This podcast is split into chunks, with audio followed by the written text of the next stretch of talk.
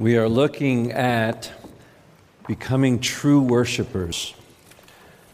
I think um, you're here today because you want to encounter God.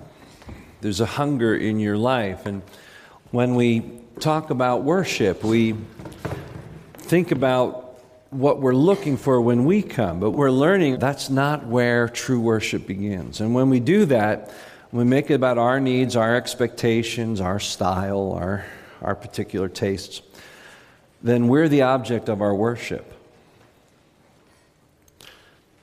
In fact, worship is, the doctrinal term is theocentric. It's, it's God centered. And what we're doing is we begin this journey of worship, which we're going to look at all fall, which I hope will revolutionize our idea about worship, but also revolutionize us in the process is that worship is only possible because of who God is and what He has done in reaching out to us. So, in that sense, our reaching to God is the response of a God who created worship, who is the object of worship, and actually has His own expectations of what worship is. And so, the first question we need to ask isn't what are people looking for? And, and as much as we love all of you and want to see God meet your needs and meet you where you are today, we would be failing you by asking primarily on Sunday morning, What are you looking for? When we gather for worship, the first question is, What is God looking for? What does God want us to know? And then let's let that inform how we come into His presence, how we look at our needs, how we bring our needs to Him.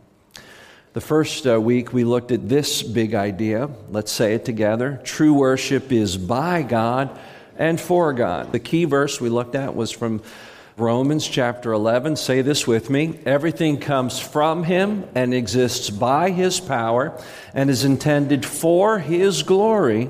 All glory to Him forever. Amen. Last week we introduced idea number two, which we're going to continue to develop today. Say this with me. It's not enough to worship the God that we know. We must know the God that we are to worship. We looked in Jeremiah chapter 9 and we saw the contrast between the things that inspire our worship that God says that that's really not what we glory in as opposed to what God wants to inspire our worship. And let's say this together. This is what the Lord says. Let not the wise boast in their wisdom, or the strong boast in their strength, or the rich boast in their riches. But let the one who boasts boast about this, that they understand and know me, that I am the Lord who exercises kindness, justice, and righteousness on the earth. For in these I delight, declares the Lord. In other words, in these I receive worship. People who get that it's not just about God being good to me. Remember the, the big phrase that stuck with me last week was God isn't good just because He's good to us. He's just good. And when we worship God based on His provision, our wisdom, our knowledge, our physical health and vitality, our strength, our well being, our riches, when we worship God just based on what He provides for us, two things happen. First of all, our worship disappears when those things disappear, and of course they do. If you've lived long enough, you recognize that. Those things fail. If you haven't lived long enough to experience that, just wait. they go away. And when we worship God based on that, so does our worship. And here's the other thing you will worship whatever meets those things in your life. And as a Christian, you will even shape your ideas of God around those needs when those needs are the basis for your worship. God says that's not what it is. Don't boast, which is a word for worship in Hebrew. It actually means glory in, but glory in this, that you understand and know me. So at the beginning of all true worship, is letting God be God. So here's the question I want to ask How do you know you have the right picture of God? If it's not enough just to worship the God you know. We're supposed to know the God who is and is to be worshiped. How do you know you have the right picture of, of that God? Well, what if we had show and tell this morning, just like in grade school? where you bring up your idea of God and you share it with the class. We have God show and tell. What would that look like if we were to do that today? Well, I'm going to read you a story so that we can observe this safely on our high horses and listen to it. This was written by um, a man named John Duckworth, published 1987 in a series of modern day parables. I think a meeting like that would go something like this. Excitement filled the meeting hall as folks found their seats. Oh, I love these get togethers, bubbled a woman to her friend who sat nearby. They're always so, so inspirational. Absolutely, agreed her friend. I just don't know what I'd do without them, or without him, of course. She nodded reverently toward the small cardboard box that sat beside her on the bench. I bring him with me wherever I go, you know. He makes me feel so, so safe. I know what you mean, said the first woman, bringing a little flowered metal tin from her purse. Just knowing he's there all snug in this box makes me so happy to be a box holder. when I think back to the old days before I even knew you could have him in a box, why, I don't know how I managed to keep going. My thoughts exactly, said her friend, patting the carton at her side. Until I started coming here, I had no idea what he might be like. That's why it's so good to attend these meetings. We can learn so much from each other, don't you think? No doubt about it, the first woman said. Why, it's so interesting to. She stopped as the organ music began. oh, here we go. I can just feel my heart beating a mile a minute. Tonight's a sharing time, and, and that always makes me a little nervous. Now, now, whispered her friend, don't forget He's right there with you. She pointed at the carton on the bench. Yours is a friendly one, isn't he? I mean, he helps you when you're worried and all that. Well, of course, the lady said. I wouldn't want one of those other ones. Why, I knew a man who had one who, shh, interrupted an elderly gentleman from the bench behind her. You're disturbing him. He patted the wooden box that sat on his lap. He's very sensitive. Besides, the meeting is starting. Sure enough, the organ music reached a crescendo at that very moment. The audience held its breath suddenly. A dapper young man entered from the wings, flashed a brilliant smile, and took his place at the center of the platform. Good evening, he said. So nice to see you all here tonight, and so nice to see so many wonderful boxes. He paused, his face growing somber. You know, friends, we are so blessed. Some folks don't even know about, well, about him. They don't know you can tuck them away all safe and snug in your own personal container. Let's take a moment to thank him, shall we? all over the auditorium, people turned to their boxes small boxes, big boxes, metal, wood, cardboard boxes and gave them an affectionate pat. The young man in front took a sleek leather case from his suit pocket and gave it a, a heartfelt wink. Such a blessing, he said huskily, and stuffed the case back into his pocket. And then he smiled again. Hey, let's get this show on the road. As you all know, one of the great things about getting together is sharing with each other about what's in your boxes, or rather, who's in them. So tonight, I'm going to pick a few of you at random to come right up here and tell us about the boxes you've brought. Nervous whispers ran up and down the aisles as the young man scanned the audience. Let's see. How about this lady here, here in the third row, the one with the blue dress? Come on up. Giggling, a, a plump woman squeezed past the others in her row and made her way to the front. She was carrying a, a schoolgirl's lunchbox that had pretty pink flowers on the side. Oh, I'm so excited, she said when she reached the platform. I've always wanted to get up here and tell everyone about, well, about you know who. Well, here's your chance, the young man offered, beaming. Tell us about the box you've brought. She held it up for all to see. I keep him in a lunchbox, she explained, to remind me of how he gives me everything my heart desires. Very good, the young man said. Does he give you anything else besides like food? Oh my, yes, he showers down cars and boats and houses and, and nice clothes and good health and home computers and tax shelters. I see, the young man said with a chuckle. Sounds like you've really got him in a box, all right. I sure do. It's so comforting to know he's there. He's doing such a good job that one of these days I may even trade in this lunchbox for a nice, roomy picnic basket. Now that's a thoughtful idea, the young man approved. I'm sure he'll appreciate that. Thanks so much for sharing. Why don't you go back to your seat? I'll look for the next box holder. The woman returned to her seat as the young man scanned the audience again. How, how about this man? He pointed toward the back, last seat on the right. Me? Came a nervous voice from the audience yes, you. Come right up here and, and tell us about your box. Well, all right, said the man reluctantly, getting up and shuffling down the aisle.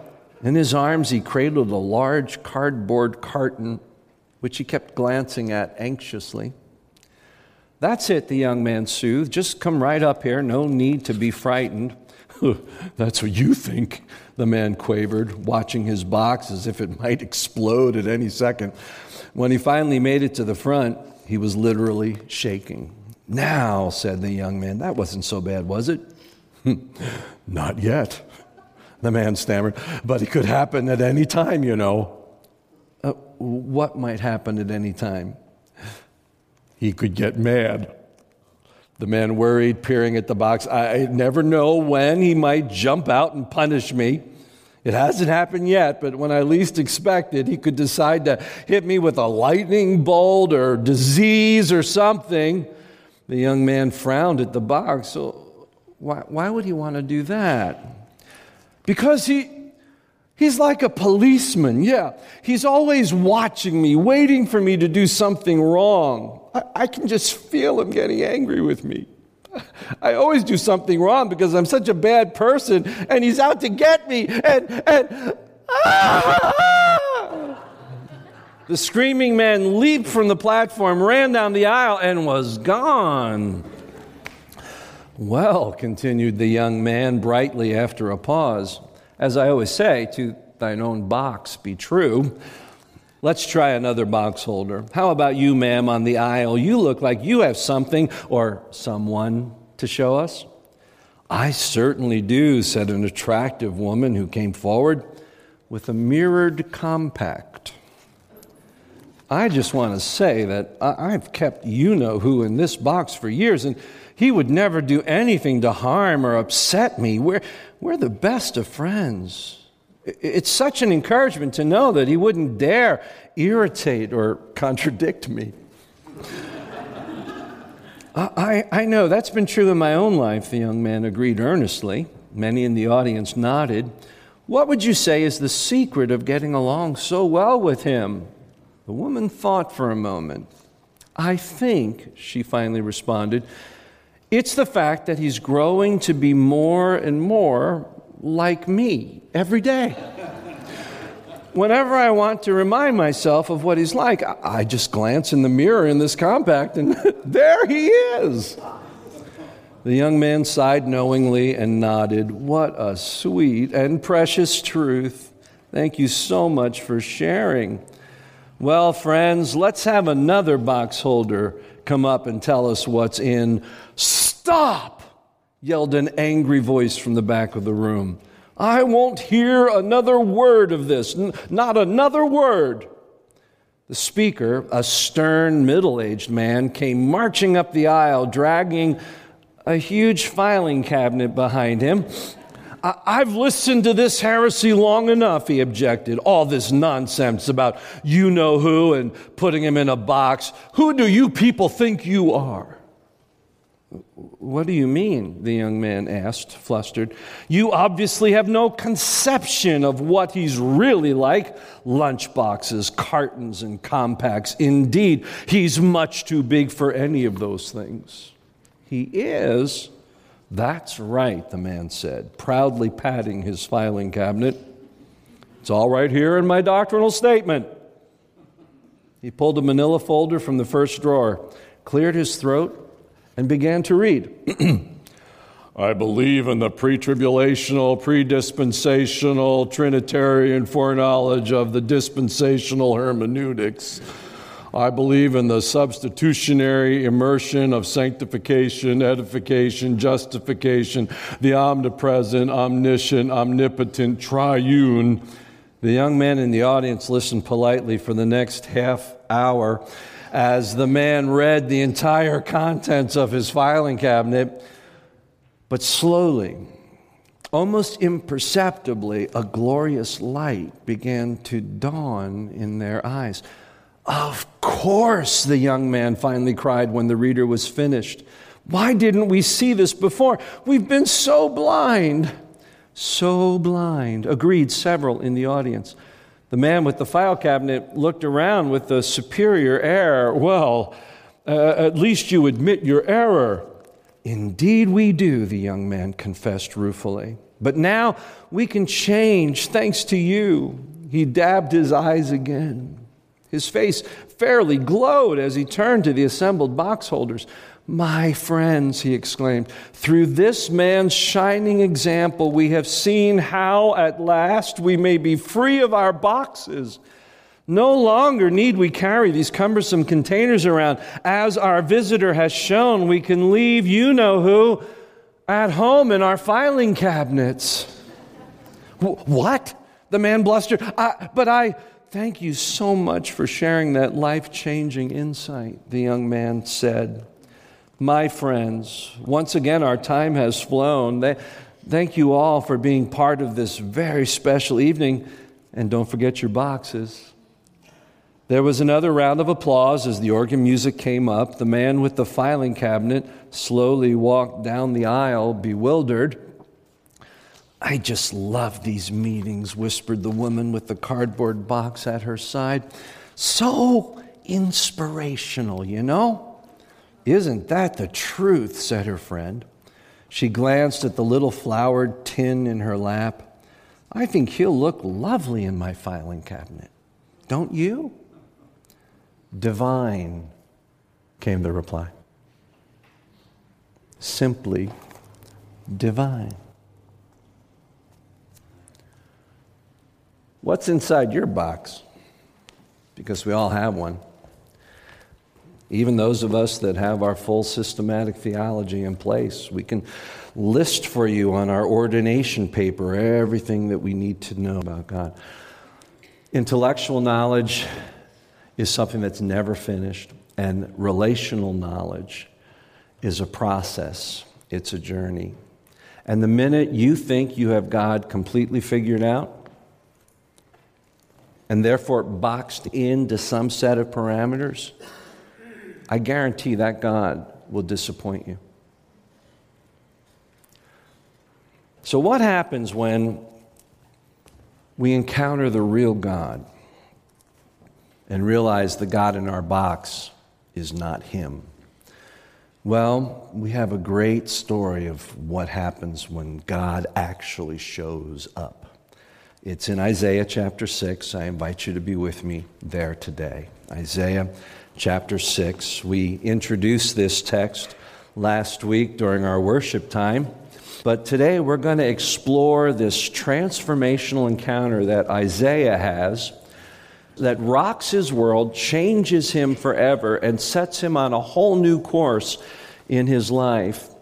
Even though prior to this he had already been a prophet of the Lord, devoted to serving God and worshiping God and leading the people of God. This encounter radically changed him, and it begins with these words I saw the Lord. And everything else that we're going to see flows from there. So let's read the passage first.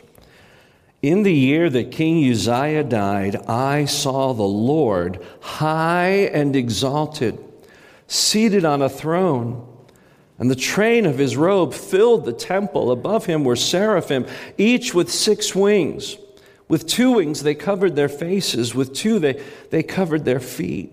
And with two they were flying, and they were calling to one another, Holy, holy, holy is the Lord Almighty. The whole earth is full of his glory. At the sound of their voices, the doorposts and thresholds shook, and the temple was filled with smoke. Now, we'll stop there. So, the background of this, it's important to pay attention to every part of Scripture and when it says, in the year that King Uzziah died, for anyone in that period, they know what that meant. King Uzziah was a godly king. During his period, the people experienced a revival of worship. It had been a glorious return to God. But unfortunately, it didn't stay there. At some point, Uzziah took it upon himself to go into the holy place and offer incense to the Lord. Now, let's look at this. He was worshiping. In fact, he was doing something that God had instructed Israel to do. So, in one sense, you could say he's just worshiping and he means well. But the problem was, God had reserved that action for priests alone. It was not his role to perform that particular act. He decided, eh, I'm going to add my ideas, my wants to my worship. And how important was it to God that not just those things were done, but they were done correctly? Uzziah is struck instantly with leprosy. He becomes the leper king. He's hidden away in his palace. The whole nation knows it and he dies a very slow and tragic death. And what we are about to encounter here with Isaiah takes place in that very same chamber in the temple. And so he says, in the year that King Uzziah died, this was a pivotal, transformational year for the people of Israel. Isaiah is a prophet of God. I, I think he's struggling with what is it that God wants to say.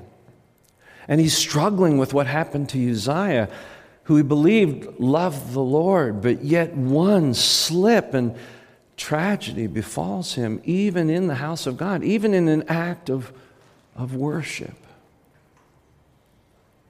And it's in this setting, in this place, that Isaiah says, I saw the Lord. And what he means by that is, I saw the God who is God in a way that he had never seen him before. The heavens open, and the throne of God descends from heaven, and we see this amazing description.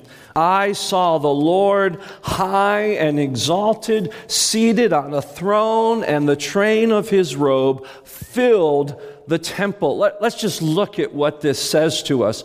First of all, I saw the Lord. I saw him in a way that's outside of my box, my understanding, my experience of him. I saw God in a way I have never seen him before. My eyes have seen the Lord Almighty. I saw the Lord. And I didn't see him as my buddy. I saw him as high and exalted. I saw him as high and above all things. I saw him large and in charge of the very universe. He was seated on the throne of creation. And the train of his robe fills the temple, lets you understand that when God shows up, there isn't room for anything else. He fills all the available space when He shows up. That's the God that we worship. He also sees creatures around the throne. Seraphim. It's the only time that term is used in the Bible. But they clearly are the very same creatures that John sees in the book of Revelation. They were flying around and they were saying, Holy, holy, holy is the Lord Almighty. The whole earth is filled with His glory. Now, think about this. In fact, let's go to Revelation chapter 4 just real quick. The last book in the Bible, John's vision of heaven and of the things to come chapter 4, beginning at verse 1. After this I looked, and there before me was a door standing open in heaven. And the voice I had first heard speaking to me like a trumpet said, Come up here, and I will show you what must take place after this. At once I was in the Spirit, and there before me was a throne in heaven with someone sitting on it. We're going to pick up at verse, uh, middle of verse 6 in the center around the throne were four living creatures. They were covered with eyes in front and in back. The first living creature was like a lion, the second was like an ox, the third had the face of a man, and the fourth was like a flying eagle. Each of the four living creatures had six wings and was covered with eyes all around, even under its wings. Day and night, they never stopped saying, Holy, holy, holy is the Lord God Almighty, who was and is and is to come. We talked about this last week, but let's dive into it one more time because it's just so rich. I want you to picture this Isaiah and John separated by centuries, witness something that is still happening right now around the throne of God that God created creatures. They are the closest thing to Him physically, and they serve one purpose, and that is to sing a song that God wrote about Himself. Think about that. Now, if we were writing a, a, song about God and we were only allowed to use one word to describe Him, the way our culture describes God is love right? That's how we think about it. And it's not that God isn't love, of course, He's love. But you can only really appreciate God's love if you understand His holiness. Then you get His love. And it says in Revelations 4 these creatures are forever singing it. You know what that means? It's number one on God's worship playlist. That's what it means. and as far as we know, there's two stanzas. Isaiah heard verse 1 Holy, holy, holy is the Lord Almighty, the whole earth is filled with His glory. John heard verse 2 Holy, holy, holy is the Lord Almighty who was and is and is to come. Now, last time I checked, that's only four lines.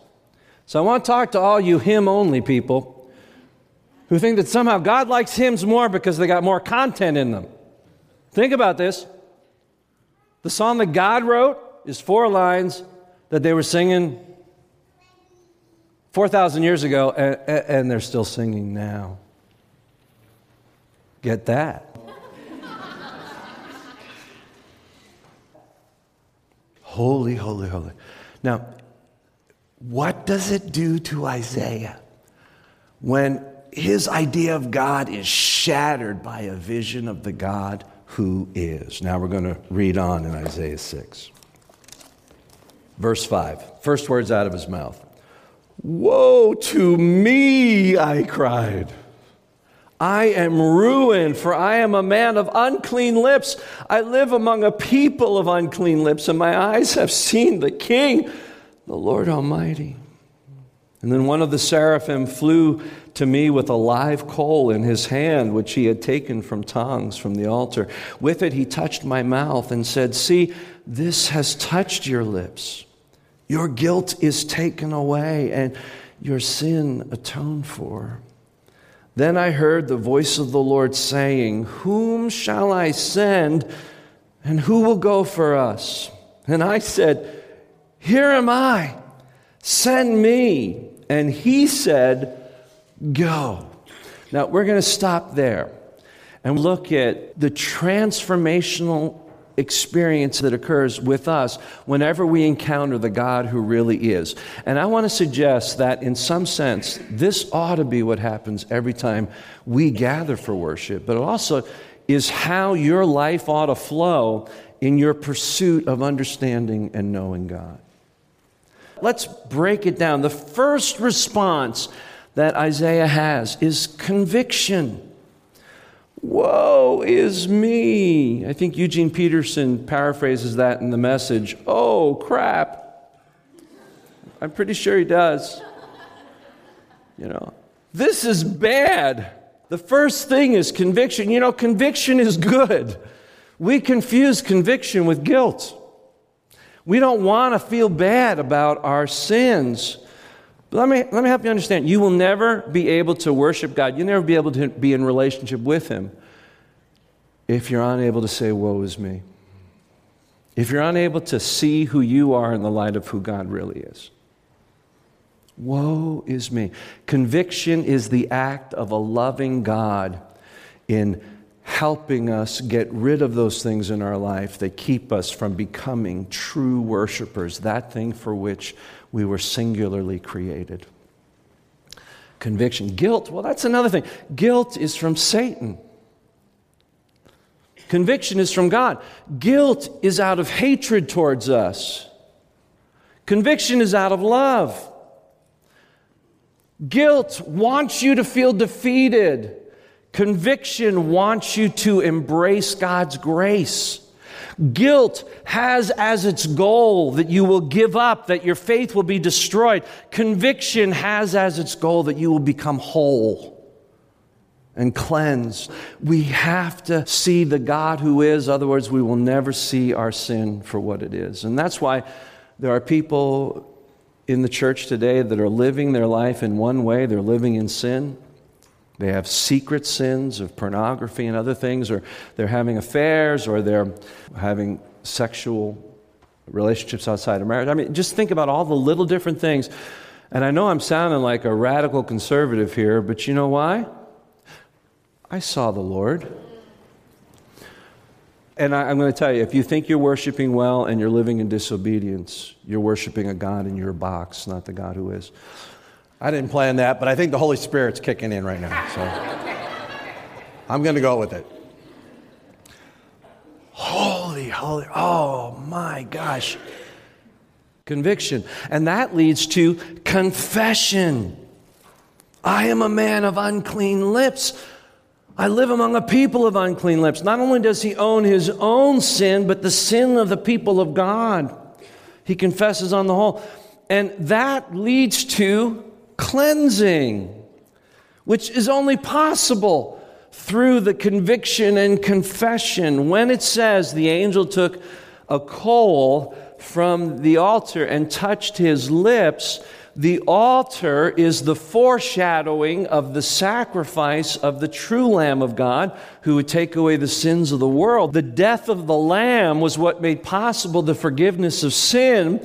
And so, in taking that call from the altar, symbolically, the angel of the Lord is saying, The blood of the Lamb cleanses you. Your sin has been atoned for and has been forgiven. You have been cleansed. When I begin my worship of God by letting God be God, I see myself for who I am. And I am compelled, but even more, I, I feel safe enough to admit who I am. because I know that this same holy God is quick to forgive, quick to offer mercy, that He has made a way for me to be forgiven. And that cleansing is what makes me able to worship.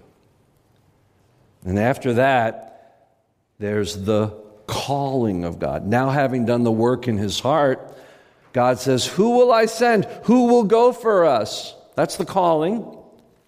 And how does Isaiah respond? That's the commitment.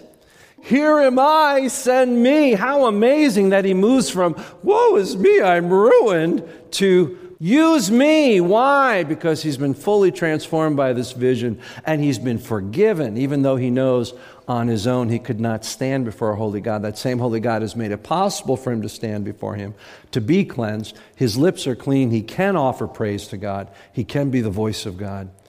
And he gets it. And then finally, we have the commissioning. God says, So go. Wouldn't that be an amazing worship experience every single week we get together? as a loving God who reveals more and more about who He is, shows us a mirror of ourselves as a result, and we learn an area that God wants to work in, and then we confess that, and God brings renewal, and then there's a commitment of our calling, and we go out filled with joy that we can serve Him. Wouldn't that be awesome? And wouldn't that be great if that's what your life, week in and week out, day in and day out was? Because worship ultimately is not what happens here. Worship is a frame of reference by which we live our lives. Don't you want that? Isn't that what our heart really longs for? Is wholeness and purpose. Isn't that what all of your lists represent? Yeah, it is. And so it's in putting aside our wants, our priorities as our first step to God, and letting God be God, that the things we need most occur.